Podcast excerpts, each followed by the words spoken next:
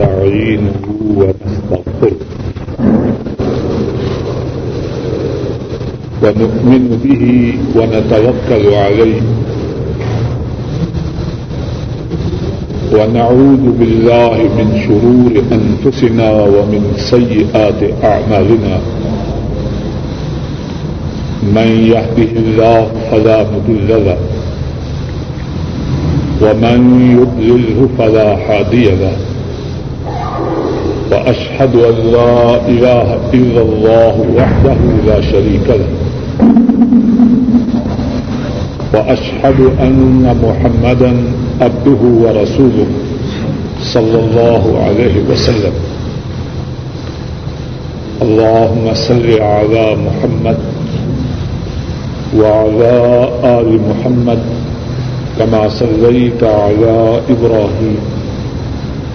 وعلى آل إبراهيم إنك حميد مجيد. اللهم بارك على محمد وعلى آل محمد كما باركت على إبراهيم وعلى آل إبراهيم إنك حميد مجيد.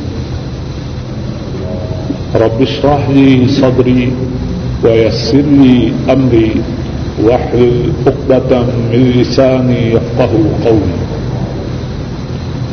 اللهم انفعنا بما علمتنا وعلمنا ما ينفعنا وزدنا علما. سبحانك لا علم لنا إلا ما علمتنا إنك أنت العليم الحكيم. باب الرجل يوضئ صاحبه. قال حدثني محمد بن سلام. قال أخبرنا يزيد بن هارون أن يحيى أن موسى بن عقبة أن كريب مولى بن عباس رضي الله تعالى عنهما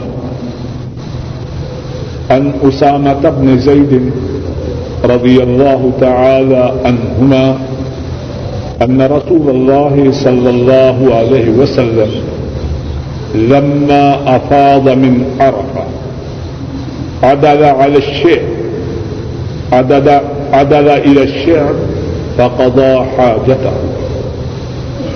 قال أسامة بن زيد رضي الله تعالى عنهما فجعل أصب عليه ويتوضأ. فقلت يا رسول الله صلى الله عليه وسلم، أتصلي؟ فقال، المصلى أمامك. باب ہے اس بارے میں کہ آدمی اپنے ساتھی کو ودو کروائے۔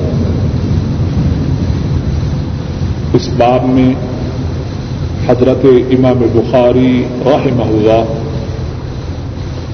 اس موضوع کے متعلق دو حدیث بیان فرما رہے ہیں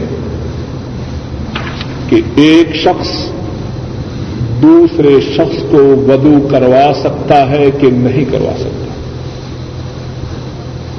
بعض لوگوں میں یہ مشہور ہے کہ کوئی کسی کو ودو نہ کروائے۔ کیوں؟ کہ اگر وہ اس کو ودو کروائے گا، تو اس کے اجر و ثواب میں شریک ہو جائے۔ گا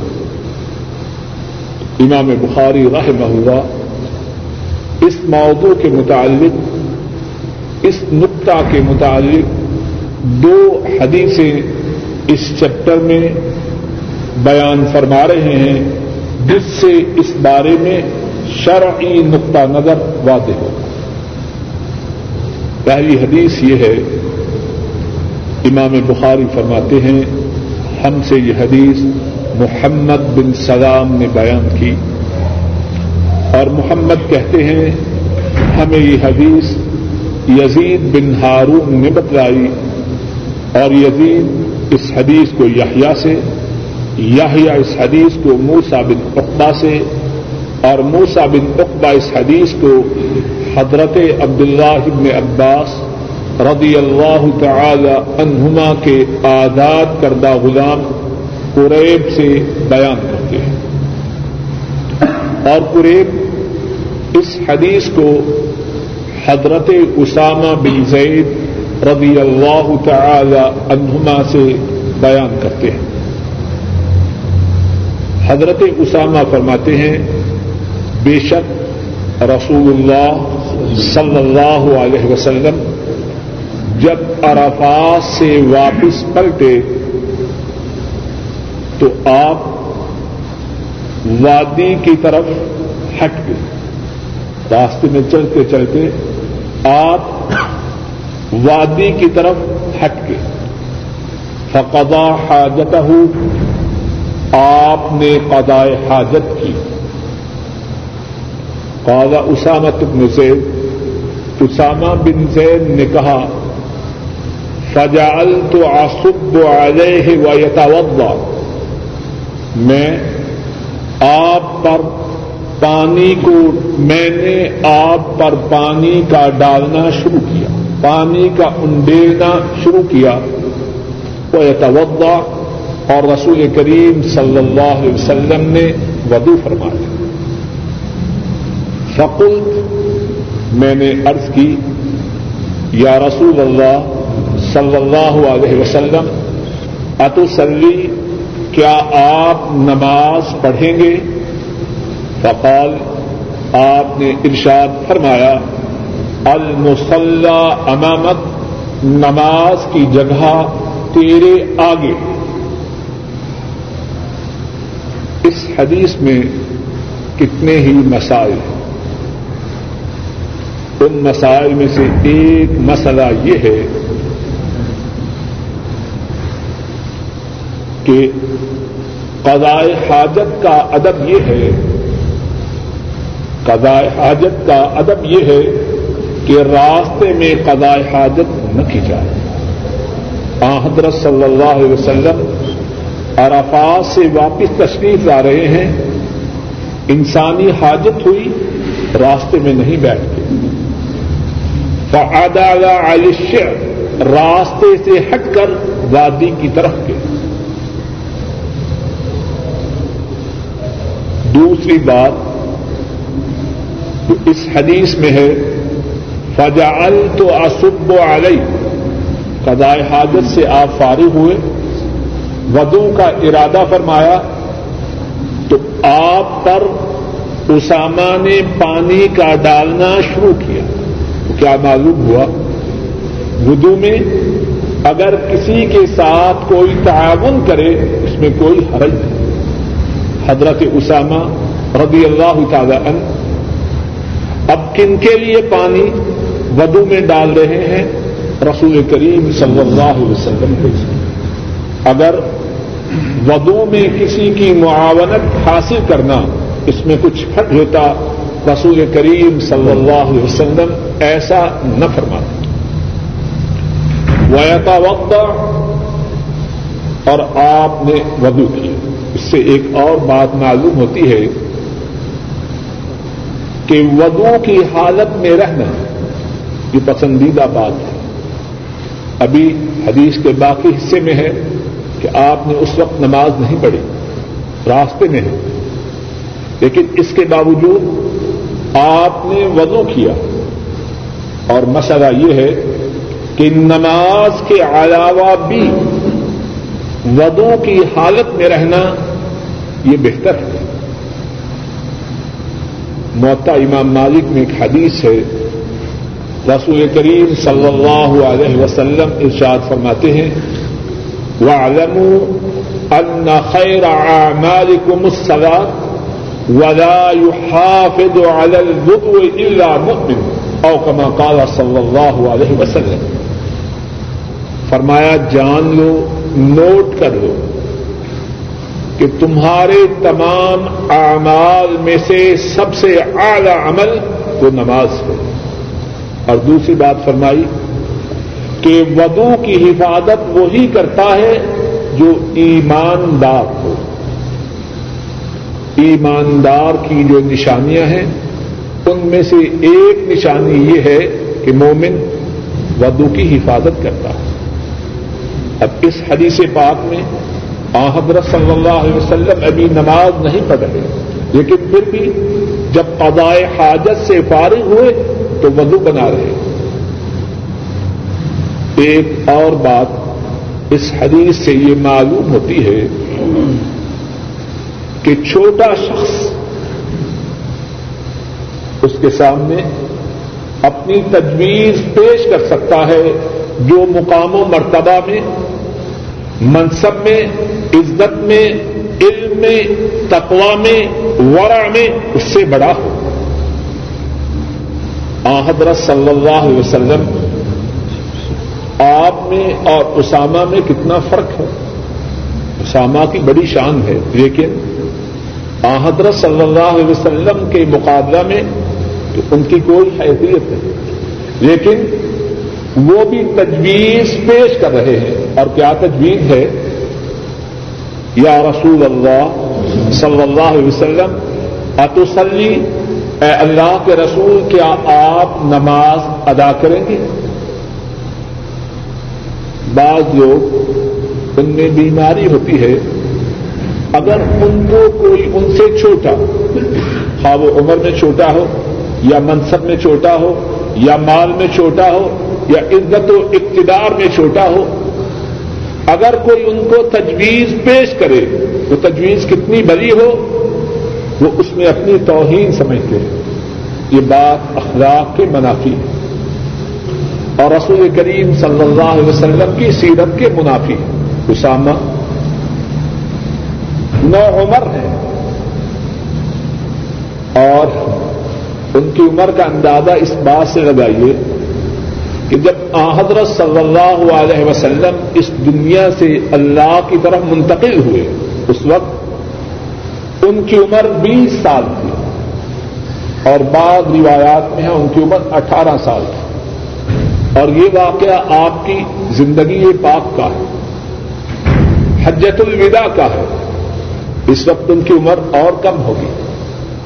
اتنی چھوٹی عمر کے باوجود اپنی تجویز پیش کر رہے ہیں۔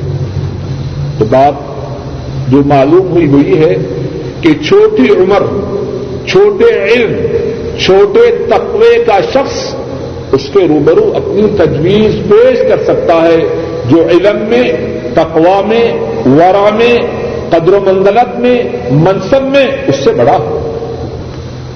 اور اس سے ایک اور بات بھی معلوم ہوتی ہے کہ رسول کریم صلی اللہ علیہ وسلم آپ میں کتنی توازو تھی۔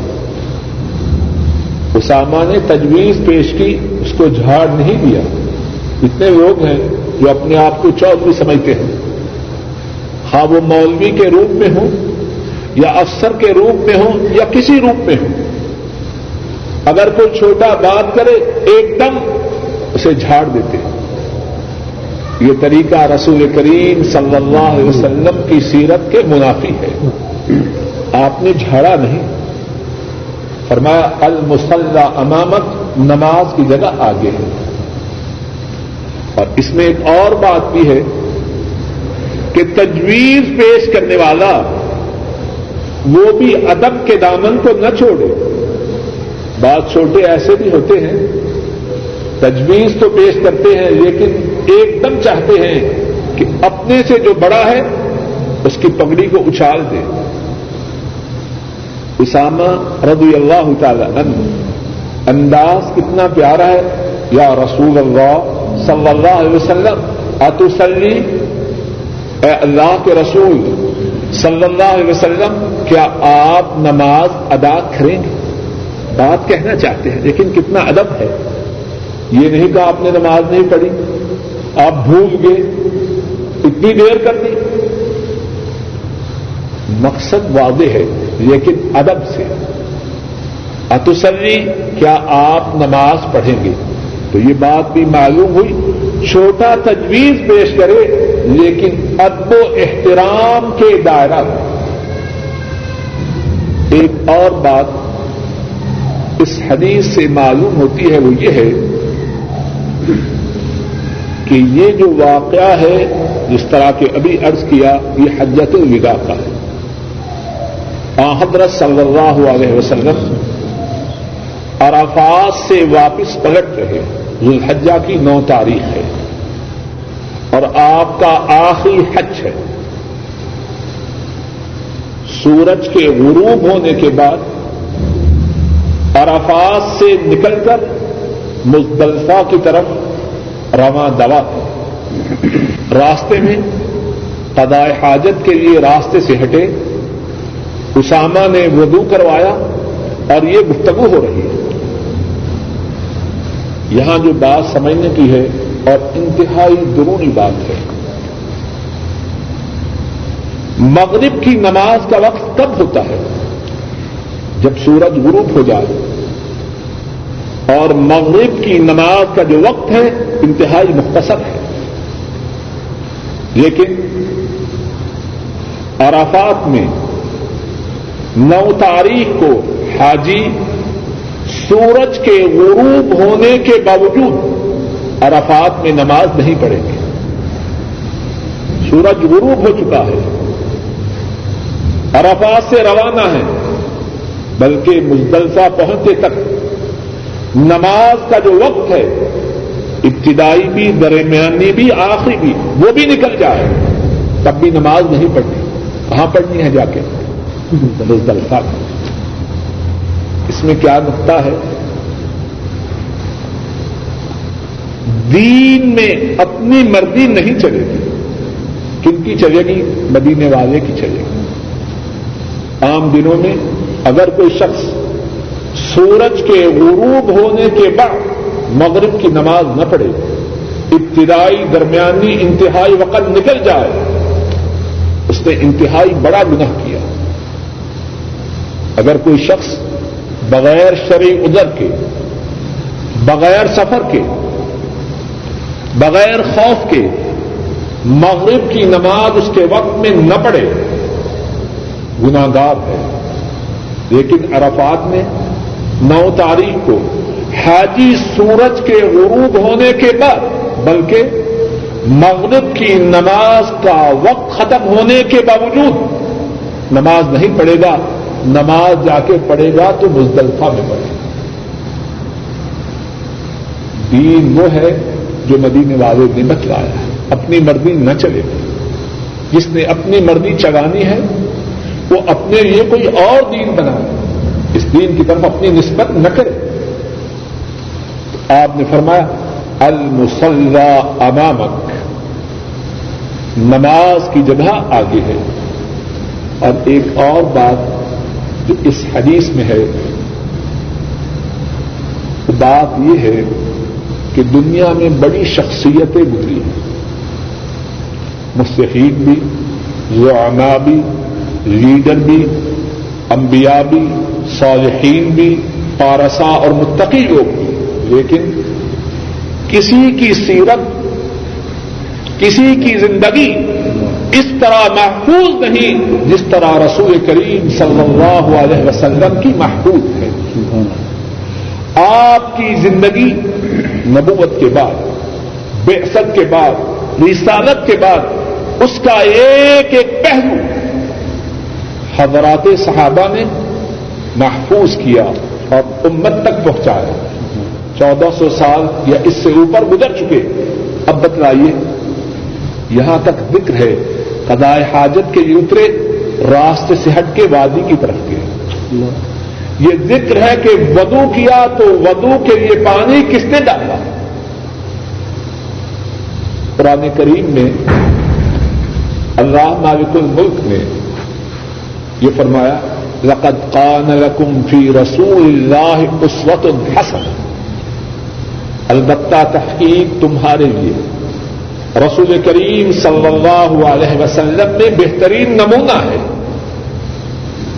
اب اللہ کی کتنی کرم نوازی ہے کہ ان کی سیرت پاک کو، ان کی حیات مبارکہ کو قیامت تک آنے والے انسانوں کے لیے نمونہ بنایا تو اس کے ساتھ ساتھ ہی ان کی سیرت متحرہ کو قیامت تک کے لیے محفوظ رکھا جس بات کا پابند کیا، اس بات پر عمل کرنے کے لیے آپ کی سیرت کو بھی ہمیشہ ہمیشہ کے لیے محفوظ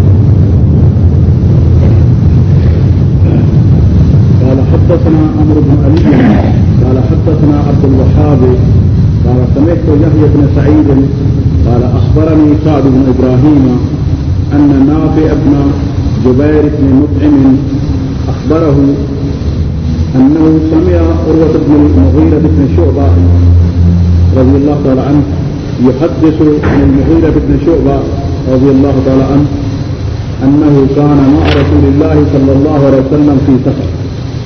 وأنه ذهب لحاجته له. وأن مغيرة رضي الله عنه جعل يصب الماء عليه وهو يتوضا فغسل وجهه ويديه ومسى برأسه ومسى على الكفين.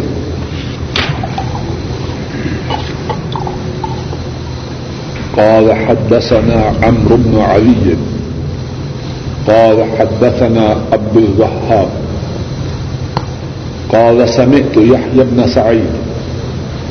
قال أخبرني سعد بن إبراهيم أن نافع بن جبير بن متئم أخبره أنه سمع قروة بن المغيرة بن شعبة. أنه سمع عروة بن المغيرة بن شعبة رضي الله تعالى عنه.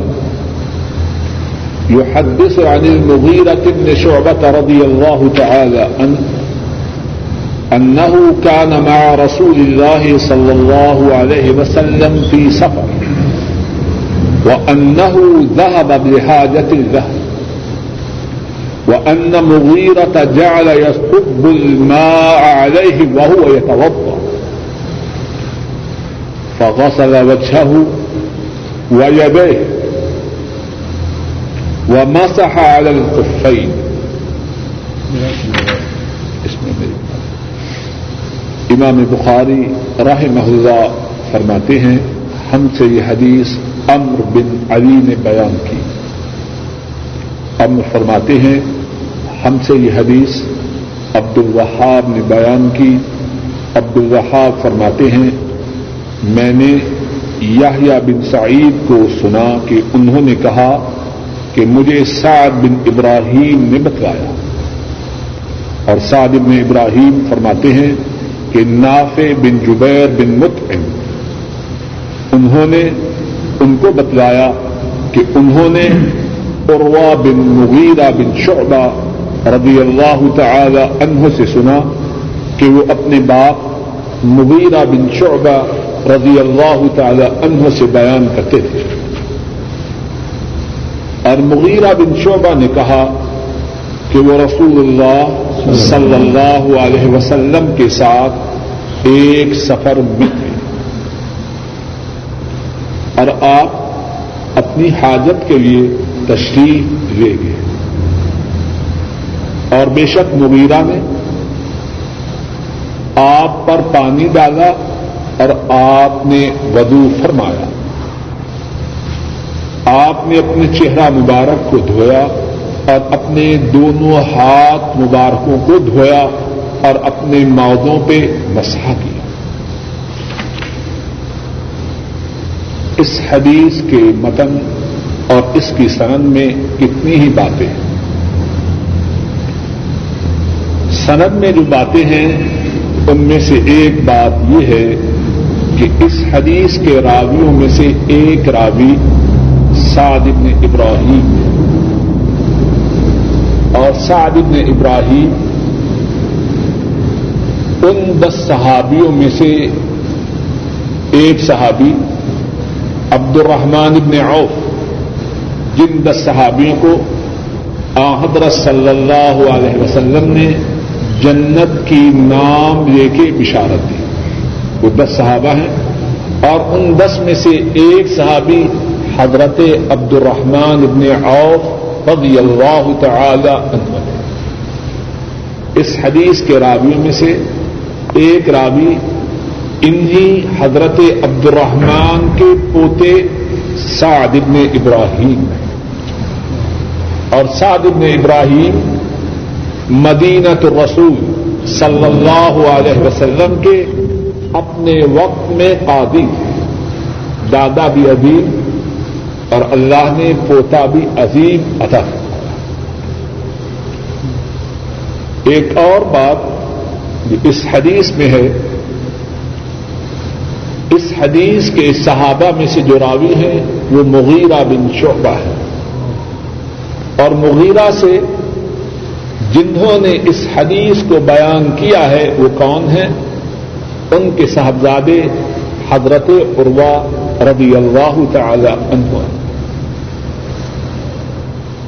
کتنی دفعہ اس بات کو عرض کیا ہے اور پھر عرض کرتا ہوں، کیونکہ میری نظر میں یہ بات انتہائی محبوب اور انتہائی پیاری ہے کہ باپ حضرت صلی اللہ علیہ وسلم کی حدیث کو بیان کرے اور باپ سے یہ حدیث اس کا بیٹا سنے، اس کو محفوظ رکھے اور امت کو بتلائے۔ وہ مثال جو عام طور پر لوگ بیان کرتے ہیں، چراغ تلے اندھیرا، کہ باپ عالم، بیٹا بدماش، باپ دیندار، بیٹا بے دین وہ بات نہیں۔ مغیرہ بن شعبہ حضرت صلی اللہ علیہ وسلم کے فرمان آپ کی اس حدیث کو نقل کرتے ہیں، ان کے بیٹے اور وہ ان سے اس حدیث کو سنتے ہیں محفوظ رکھتے ہیں اور امت کو بتلاتے ہیں۔ خوش نصیب ہے باپ اور خوش نصیب ہے اس کا بیٹا۔ اللہ ہمیں بھی ایسے ہی لوگوں میں فرمائے اور ہماری اوزادوں کو بھی ایسے ہی لوگوں کی سب میں یا ایسے ہی لوگوں کے نقش قدم پہ چلے۔ ایک اور بات جو اس حدیث میں ہے، اس حدیث کی سند میں ہے۔ وہ حضرت مغیرہ بن شعبہ رضی اللہ تعالی عنہ حضرت مغیرہ بن شعبہ رضی اللہ تعالی عنہ حضرت صلی اللہ علیہ وسلم کے صحابی ہیں۔ سلح حدیبیہ سے پہلے مسلمان ہو چکے تھے۔ اپنی جرأت و شجاعت میں اور اپنی ذہانت و فکانت میں بہت زیادہ مشہور تھے اور حضرت صلی اللہ علیہ وسلم سے انتہائی شدت کی محبت کرتے تھے سلح دیبیا کے موقع پر جبکہ مکے والوں نے حضرت صلی اللہ علیہ وسلم کو اور آپ کے قریباً چودہ سو ساتھیوں کو بیت اللہ کے عمرہ سے روکنا چاہا۔ اور آپ اپنے ساتھیوں کے ہمراہ مکہ مکرمہ سے دور، قریباً دس میل یا کم و بیش ادیبیا کے مقام پر، جہاں آج کل جدہ سے جب مکہ آئے تو شمیسی کا اسٹیشن ہے۔ قریباً وہی مقام مقام خدیبی قریب۔ تو اس مقام پر مسلمانوں کی طرف کافروں سے کچھ سفیر آئے اور مسلمانوں کی طرف سے بھی کچھ لوگ کافروں کے ساتھ گفت و شنید کے لیے بھیجے گئے۔ کافروں کی طرف سے جو آنے والے تھے، ان میں سے ایک شخص عروا بن مسعود اتفقی تھے۔ اور عروا اس وقت کافر تھے۔ اور اسی قبیلہ سے ان کا تعلق تھا، جس قبیلہ سے تعلق مغیرہ بن شوبہ کا۔ اب عروا بن مسعود آتے ہیں اور اس وقت کافر ہیں۔ حضرت صلی اللہ علیہ وسلم سے گفتگو کرتے ہیں۔ اور گفتگو کے دوران اپنے ہاتھ کو آگے بڑھاتے ہیں۔ مسلمان تو نہیں، آداب کا صحیح معنوں میں پاس نہیں۔ گفتگو کرتے کرتے اپنے ہاتھ کو اس حد تک پھیلاتے ہیں کہ وہ آپ کی داڑھی مبارک کو چھوتا مغیرہ بن شعبہ، یہی جو ہماری اس حدیث کے راوی ہیں۔ ہتھیاروں میں لیس کھڑے ہیں۔ فوراً فرماتے ہیں، دیکھو، ہوش کرو، ایسا نہ ہو کہ یہ تیرا ہاتھ تیری طرف واپس نہ آ سکے۔ اپنے ہاتھ کو کس کی طرف پھیلا رہے۔ ہو اب ہتھیاروں میں ریس تھے، چہرہ چھپا ہوا تھا۔ عروا کہتے ہیں، اے محمد صلی اللہ علیہ وسلم، یہ اتنا زبردست ہے، یہ اتنا تند ہو، یہ اتنا درست آدمی کون ہے؟ آپ فرماتے ہیں، یہ تیرا بتیجا مغیرہ بن شعبہ۔ ہے حضرت صلی اللہ علیہ وسلم کا عزت و احترام آپ کی قدر و منزلت کی بہت زیادہ پاسداری کرنے والے۔ اور بلا کے ذہین تھے۔ امام زہبی رحم ہوا اپنی کتاب سیر اعظام النبلا میں ان کے متعلق ذکر کرتے ہیں کہ ایک شخص ہیں قبیسہ بن جابر۔ وہ کہتے ہیں کہ میں ایک سفر میں مغیرہ بن شعبہ کا ساتھی تھا۔ اور میرا یہ نقطہ نظر ہے، اگر کسی شہر کے آٹھ دروازے ہوں اور ان میں سے ہر دروازے سے نکلنے کے لیے خاص چالاکی مہارت اور فنکاری کی ضرورت ہو، آٹھ دروازے ہوں اور اس شہر سے نکلنا بہت مشکل ہو۔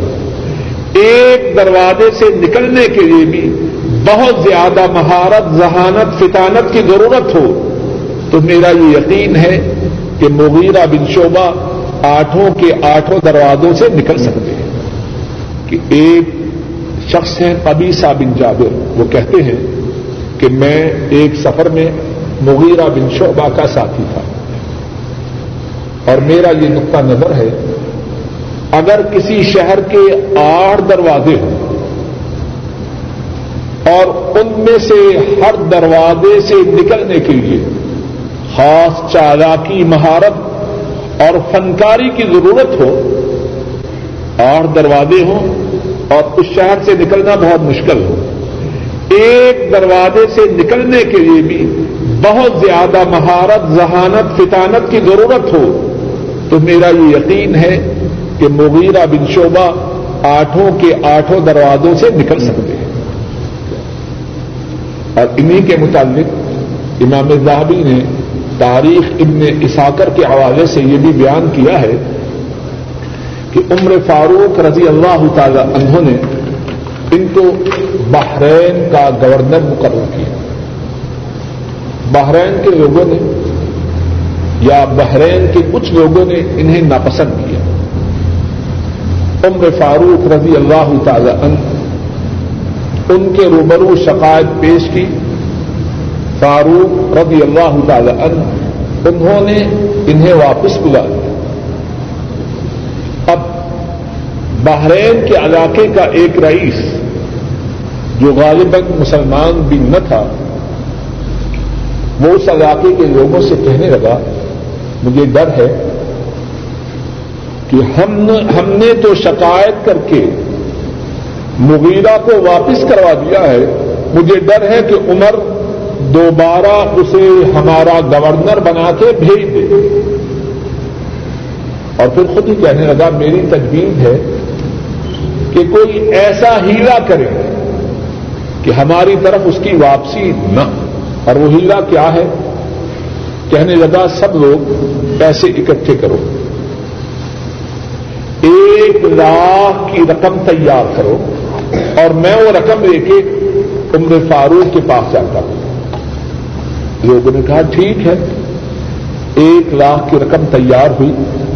عمر فاروق رضی اللہ تعالی عنہ ان کے پاس یہ بحرینی پہنچا اور کہنے لگا، اے مومنوں کی امیر، یہ ایک لاکھ کی رقم ہے اور پتہ ہے کیسی ہے؟ آپ نے جو گورنر ہمارے علاقہ میں مقرر کیا تھا، اس نے بیت المال کی رقم میں سے خیانت کی اور یہ ایک لاکھ کی رقم میرے پاس امانت ہے۔ اب میں نے چاہا کہ یہ رقم آپ کو دے دوں۔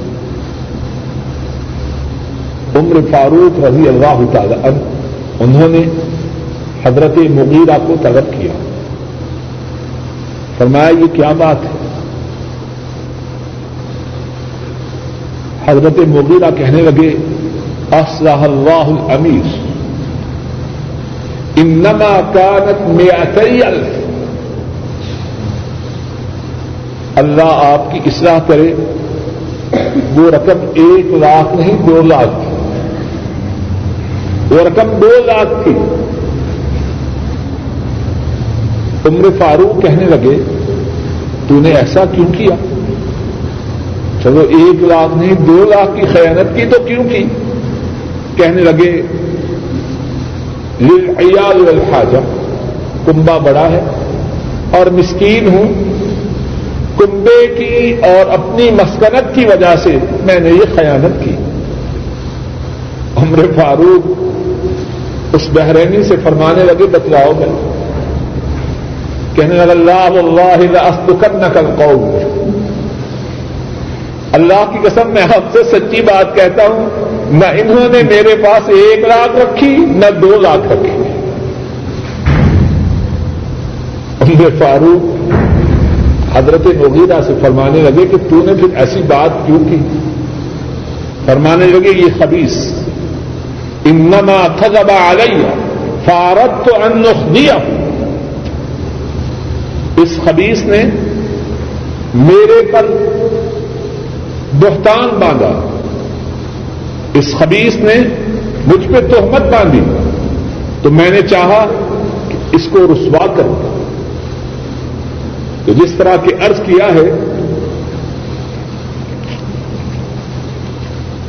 حضرت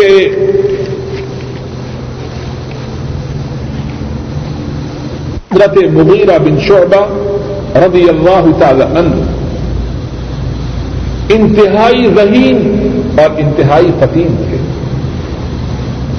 اور حضرت مغیرہ رضی اللہ تعالی عنہ، ان کے جو نہ بھولنے والے مواقف ہیں، کارنامے ہیں، ان کی باتیں ہیں، ان میں سے ایک یہ ہے کہ ایرانی سیکٹر میں عمر فاروق رضی اللہ تعالی عنہ کے دور حکومت میں جو جنگیں ہوئی جنگ قادسیہ، انتہائی مشہور جنگ اس جنگ سے پہلے جن لوگوں نے مسلمانوں کی دعوت کو ایرانیوں تک پہنچانے کی ذمہ داریوں کو نبھایا، ان میں سے ایک نامور شخصیت حضرت مغیرہ بن شعبہ۔ رستم کے پاس کے جو ایرانی فوجوں کا کمانڈر ان چیف تھا۔ اس سے بات کی۔ وہ رستم کہنے لگا، تم ہمارے پڑوسی ہو۔ ہم تمہاری طرف احسان کیا کرتے تھے اور تمہیں اذیت نہ دیا کرتے تھے۔ اپنے ملک کی طرف چلے جاؤ۔ اور اگر تجارت کے لیے تم آنا چاہو، کاروبار کرنا چاہو، تو ہم نہ روکیں گے۔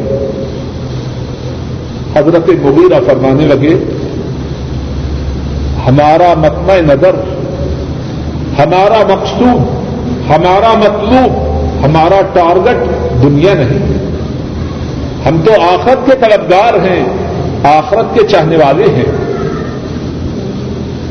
اللہ نے اپنے رسول کو بھیجا اور اللہ نے فرمایا کہ میں نے تمہیں ایسے دین کے ساتھ بھیجا ہے کہ جو اس دین پہ چلے گا اس کو ان تمام لوگوں پہ غالب کروں گا جو اس دین کے دشمن ہوں گے۔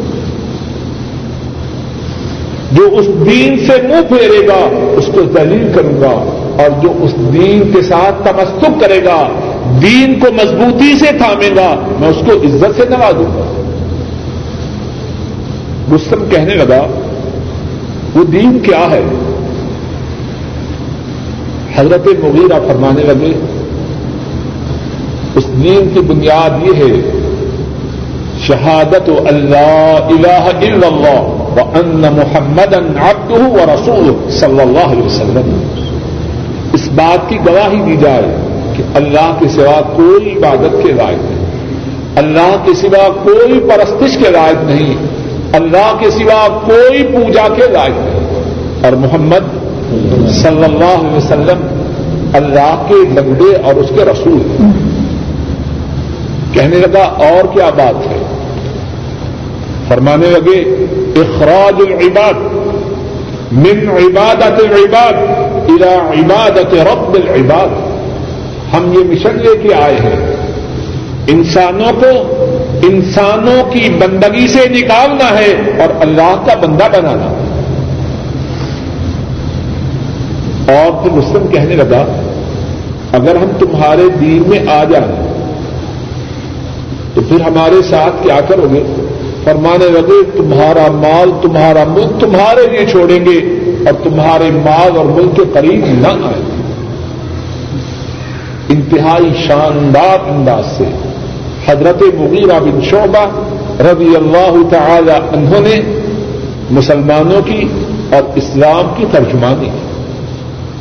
یہی حضرت مغیرہ رضی اللہ تعالی ان اس حدیث کے راوی ہے فرماتے ہیں کہ میں ایک سفر میں رسول اللہ صلی اللہ علیہ وسلم کے ساتھ تھا۔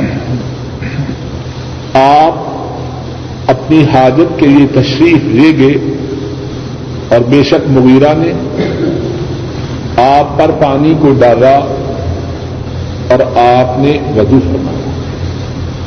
اس سے یہ بات معلوم ہوئی کہ حضرت صلی اللہ علیہ وسلم نے وضو کیا اور اس وضو کے کرنے میں آپ کی آنت مغیرہ بن شعبہ نے کی تو وضو میں کسی سے تعاون لینا اس میں کوئی بری بات نہیں۔ اور اس سے یہ بات بھی معلوم ہوئی کہ مغیرہ کی حضرت صلی اللہ علیہ وسلم کے ساتھ تعلق کی کیا کیفیت تھی کسی کو وضو کون کرواتا وہی جو قریبی ہو، اور اس سے یہ بھی معلوم ہوتا ہے کہ مغیرہ کے دل میں حضرت صلی اللہ علیہ وسلم کا کتنا احترام، کتنی محبت ہے۔ اور پھر یہ ہے کہ ودو میں چہرے کو دھونا، ہاتھوں کو دھونا اور موضوع کا مسح کرنا۔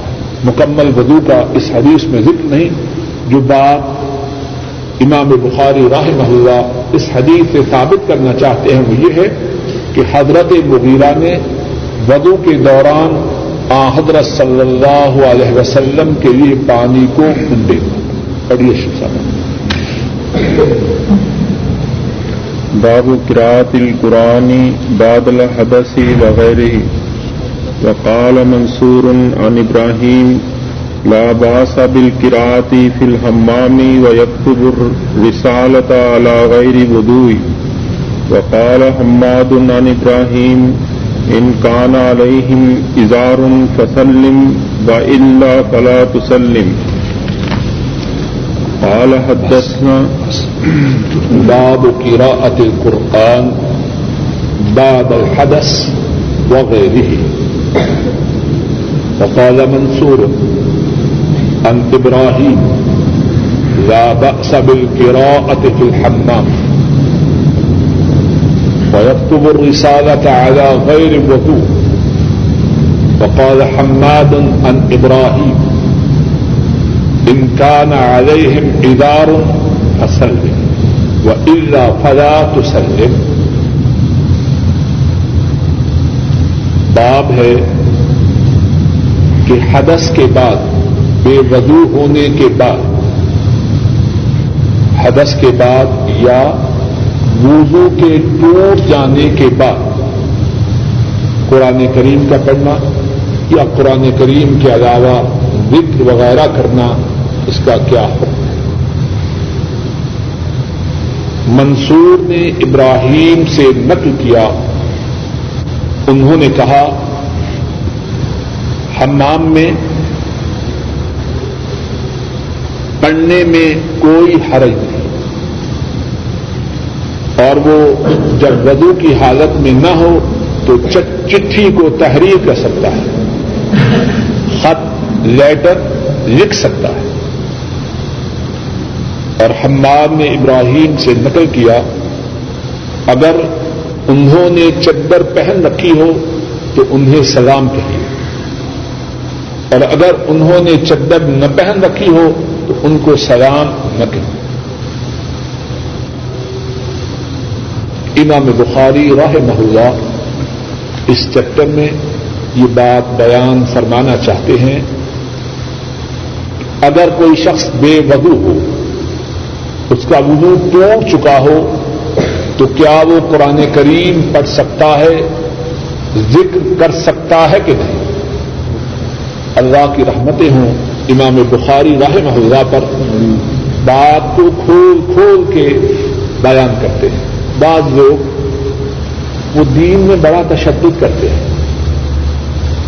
دین کی پابندی بڑی بھری بات ہے اور بڑی ضروری بات ہے، لیکن دین میں اپنی طرف سے تشدد کرنا یہ درست ہے۔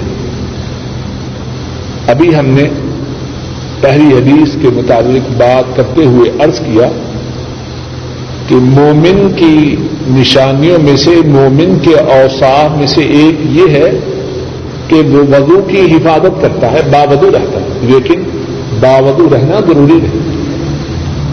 ایک فضیلت ہے، منتبت ہے۔ قابل تعریف بات ہے، لیکن ضروری نہیں، واجب نہیں۔ اگر ہر وقت باوضو نہ رہے تو کوئی گناگار نہیں۔ اسلام میں انسان کی حالات کا خیال رکھا گیا ہے۔ اگر ہر وقت باوضو رہنے کا حکم ہو، شاید کچھ لوگوں کو اس سے دقت ہو۔ باوضو رہے بہت بڑی بات ہے۔ نہ رہے، نماز کے لیے وضو کرے، باقی اوقات میں باوضو نہ بھی ہو، تو حرض نہیں۔ تو امام بخاری فرماتے ہیں کہ بے وضو ہونے کی حالت میں قرآن کریم کا پڑھنا یا ذکر کرنا اس کا کیا حکم ہے؟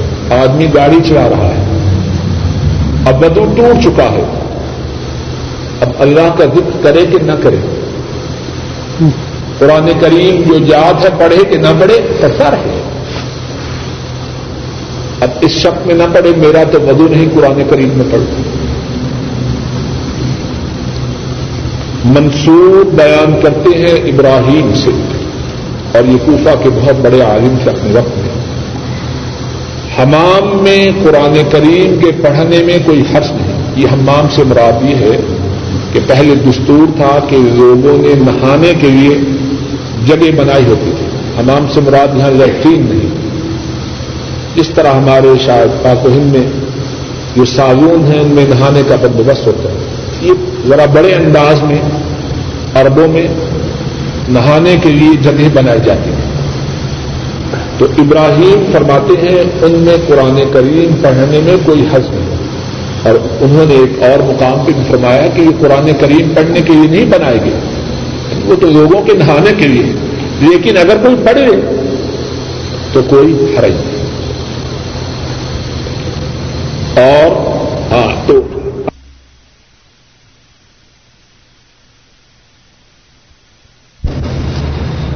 اور اگر وہ شرعی طور پر پردے کی جو حدود ہیں، ان کی پابندی کرتے ہوئے نہا رہے ہیں، تو انہیں سلام کیا مقصد؟ مقصد یہ ہے کہ جب کوئی شخص شری حدود کو توڑے شری حدود سے تجاوز کرے تو اس بات کا مستحق نہیں رہتا کہ اس کو سلام کہی جائے۔ کتنی عمدہ بات ہے۔ اور کاش کو ہم مسلمان ان باتوں کو اپنائیں۔ اگر ایک شخص دین سے دور ہو، تو اس کی دوری کو قربت میں بدلنے کے لیے مناسب تدابیر اختیار کی جائیں، اس سے امت کی اصلاح ہو۔ لیکن یہاں یہ بات بھی سمجھنے کی ہے۔ جو دور ہو، اسے ہمیشہ سختی نہیں کرنی۔ جس شخص کو دین کے قریب کرنا ہے، اس کی حالتیں مختلف ہوتی ہیں۔ بعض لوگ ایسے ہیں دین سے دور ہیں، آپ ان کو قریب کرنا چاہیے۔ ان سے سختی سے بات کیجیے اگر پہلے وہ ایک میل دور ہیں، تو سختی سے دس میل دور بات چاہیے۔ ان کے ساتھ وہ انداز اختیار کرنا چاہیے جو ان کے قرب کا سبب بنے۔ اور بعض ایسے ہیں، اگر انہوں نے دین کی کسی حد کو توڑا، نافرمانی کی، ان سے نرمی کیجیے اور زیادہ باغی بنے۔ اب ان سے نرمی کرنی درست ہے۔ ہر شخص کے ساتھ وہ طریقہ اختیار کیا جائے جو اسے دین سے قریب کرے، دور نہ کرے۔ اور اس میں اس بات کی بڑی ضرورت ہے کہ جو دین کی دعوت دینے والا ہو، دین کے لوگوں کو قریب کرنے کا ارادہ کرنے والا ہو، وہ اپنی خواہش کا غلام نہ ہو۔ ایسے کیوں کہ بس مجھے غصہ آ گیا۔ اس کا غصہ جو ہے وہ حجت نہیں، وہ سبب نہیں۔ وہ کتاب و سنت کو اپنی نگاہوں کے سامنے رکھے۔ اور اس کا نشانہ، اس کا ٹارگٹ یہ ہو، اس آدمی کو دین کے قریب کھینچنا۔ بات کو سمجھانے کی غرض سے ذرا اور بات کو کھولتا ہوں۔ کسی دکاندار کے پاس گاہک آتا ہے اب کیسے عمدہ انداز سے جو کامیاب دکاندار ہے اس سے ڈیل کرتا ہے۔ بعض گاہک ہیں، ان سے ایک دو بات مذاق کے انداز میں کرو، ایک دم قریب ہو جاتے ہیں۔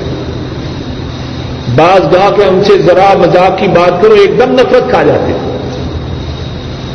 جو عقل مند دکاندار ہے، سب سے اسی طریقے سے ڈیل کرتا ہے کہ نہیں جس سے وہ کھٹ جائے۔ اسی طرح دین کی بات کہتے ہوئے مخاطب کی نفسیات کو سمجھنے کی پوری کوشش کرنی چاہیے اور اس کی نفسیات کو سمجھتے ہوئے شریعت کی حدود کے اندر اندر اس کو دین کی دعوت دینی چاہیے۔ ڈاکٹر صاحب پڑھیے۔ کتاب پڑھیے۔ آپ پڑھی مسی اذان میں کتنا وقت باقی اچھا پھر مشورہ کرنے اس کے بعد تو انشاءاللہ۔ اسماعيل قال حدثنا مالك عن مخربة عن مخرمة بن سليمان، عن كريب مولى ابن عباس رضي الله تعالى عنهما، أن عبد الله بن عباس رضي الله تعالى عنهما أخبره أنه بات ليلة عند ميمونة زوج النبي صلى الله عليه وسلم. وهي خالته فاستجعت في أرض الوسادة واستجع رسول الله صلى الله عليه وسلم وأهله في طولها. فنام رسول الله صلى الله عليه وسلم. حتى إذا انتصف الليل أو قبله بقليل، أو بعده بقليل. استيقظ رسول الله صلى الله عليه وسلم. فجلس يمسح النوم عن وجهه بيده. ثم قرأ العشر الآيات الخواتم من سورة آل عمران. ثم قام إلى شن معلقة فتوضأ منها فأحسن وضوءه. ثم قام يصلي. قال ابن عباس رضي الله تعالى عنهما، فقمت فصنعت مثل ما صنع. ثم ذهب فقمت إلى جنبه.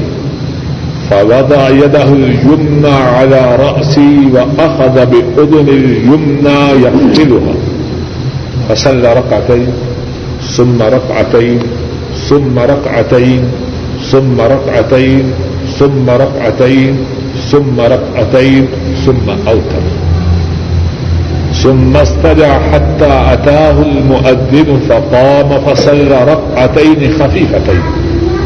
ثم خرج فصلى الصبح. امام بخاری رحمہ اللہ بیان فرماتے ہیں، ہم سے یہ حدیث اسماعیل نے بیان کی۔ اور اسماعیل فرماتے ہیں، مجھ سے یہ حدیث مالک نے، اور مالک اس حدیث کو مخرمہ من سلیمان سے روایت کرتے ہیں، اور مخرمہ قریب سے بہنوں سے گزارش ہے بچے کو پکڑ لے۔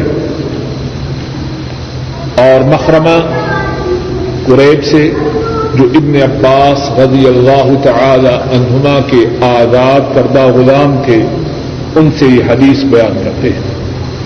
اور قریب بیان کرتے ہیں کہ عبداللہ ابن عباس رضی اللہ تعالی عنہما انہوں نے ان کو بتلایا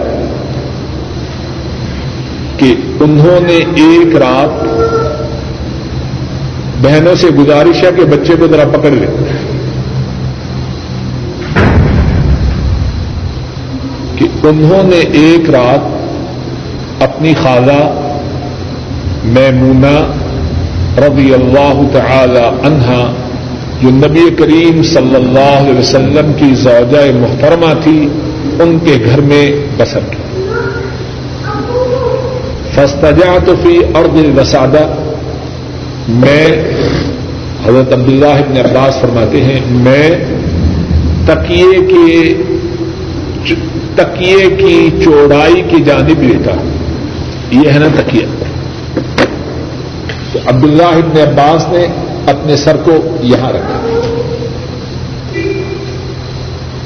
وسطجا رسول اللہ صلی اللہ علیہ وسلم و اہل فی طولہا آپ آپ کے گھر والے تکیے کی لمبائی کی جانب لیتے انہوں نے اپنے سر مبارکوں کو اس طرح رکھا۔ رسول کریم صلی اللہ علیہ وسلم سو گئے۔ یہاں تک کہ جب آدھی رات ہوئی یا اس سے کچھ دیر پہلے یا اس کے کچھ دیر بعد رسول اللہ صلی اللہ علیہ وسلم بیدار ہوئے۔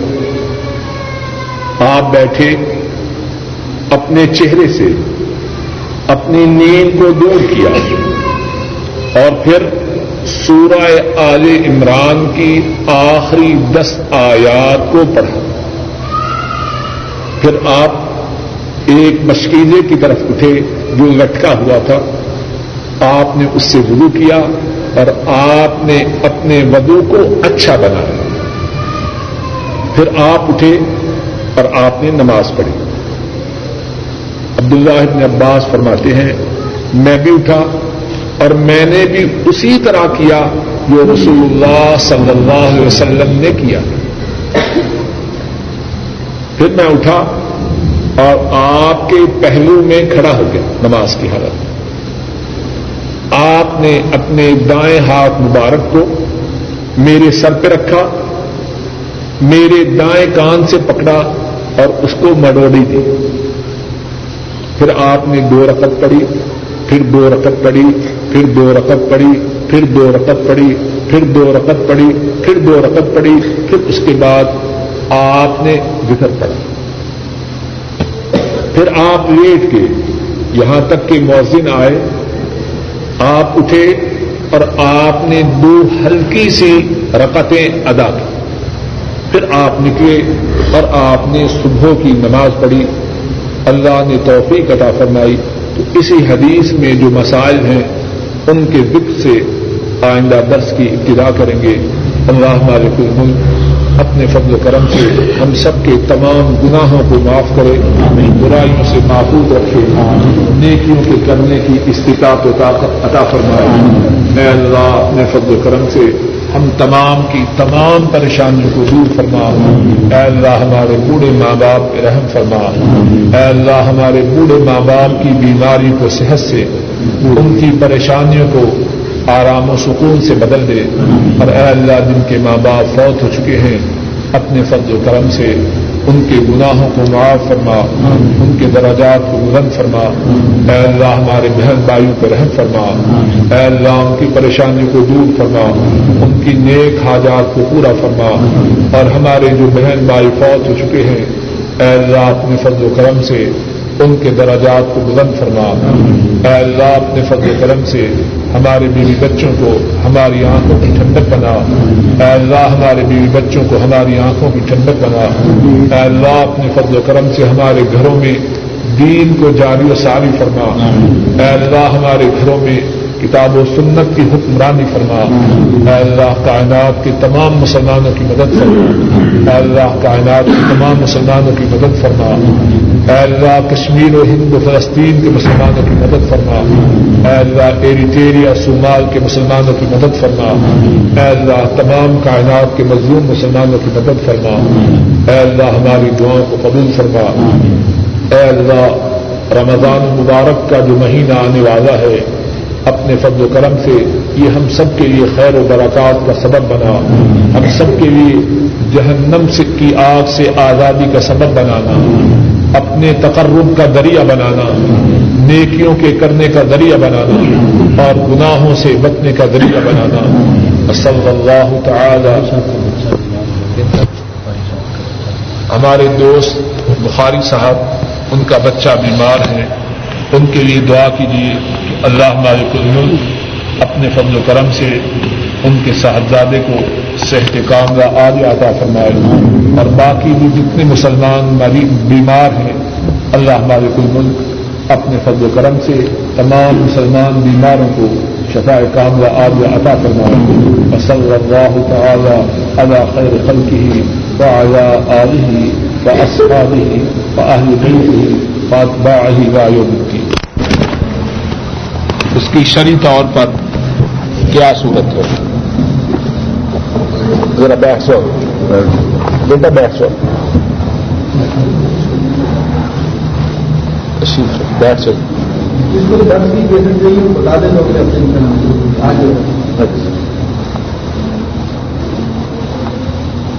سوال یہ ہے کہ استخارے کے متعلق شری حیثیت کیا ہے ایک ساتھی نے اس بارے میں پوچھا ہے کہ اسی مناسبت سے اللہ کی توفیق سے جو اس وقت میرے محدود علم میں بات ہے وہ عرض کیے دیتا ہوں۔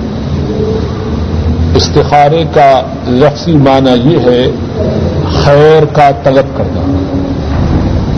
عربی زبان میں جو الفاظ ہیں ان کی الگ الگ کیٹاگریز ہیں۔ یا دوسرے الفاظ میں ابواب ہیں، تو جس میں الف سین تا ہونا، اس میں تو سیکھ چاہنا طلب کرنے کا معنی ہوتا ہے۔ آپ سب ساتھیوں نے یا بہت سے ساتھیوں نے سنا ہوگا استفقا سوات استسقا وہ نماز جو استسقا کی ہے، کون سی نماز ہے؟ وہ نماز جس کے ذریعے اللہ سے بارش کو طلب کیا جاتا ہے۔ اس طرح استغفار گناہوں کی معافی کا طلب کرنا۔ اسی طرح استغاثہ، یہ ماشاء اللہ پاکستان میں تو بہت زیادہ ہے۔ استغاثہ، میں نے جی استغاثہ دائر کرنا ہے۔ یعنی عدالت سے اپنے متعلقہ کیس میں مدد کا چاہنا۔ بات کا خلاصہ یہ الف سین کا عربی کے جس لفظ میں ہو اس میں چاہنے کا، طلب کرنے کا، مانگنے کا، سوال کرنے کا معنی ہوتا ہے۔ استخارہ خیر کا طلب کرنا، اللہ سے خیر کو چاہنا۔ تو اللہ کی کرم نوازی ہے انسانوں پر کہ اگر کوئی شخص کسی معاملہ کے متعلق متردد ہو، شک و شبہ میں ہو، کروں نہ کروں، فیصلہ نہ کر پائے، تو اس بارے میں نبی کریم صلی اللہ علیہ وسلم نے اپنی امت کو دو طریقے بتلائے ایک طریقہ ہے مشورہ کا اور دوسرا طریقہ ہے استخاری کا مشورے کا طریقہ یہ ہے کہ آدمی کسی بات کے متعلق کوئی فیصلہ کرنا چاہے ملازمت ہے، ریاض میں کروں کہ دمام میں کروں کہ جدہ میں کروں۔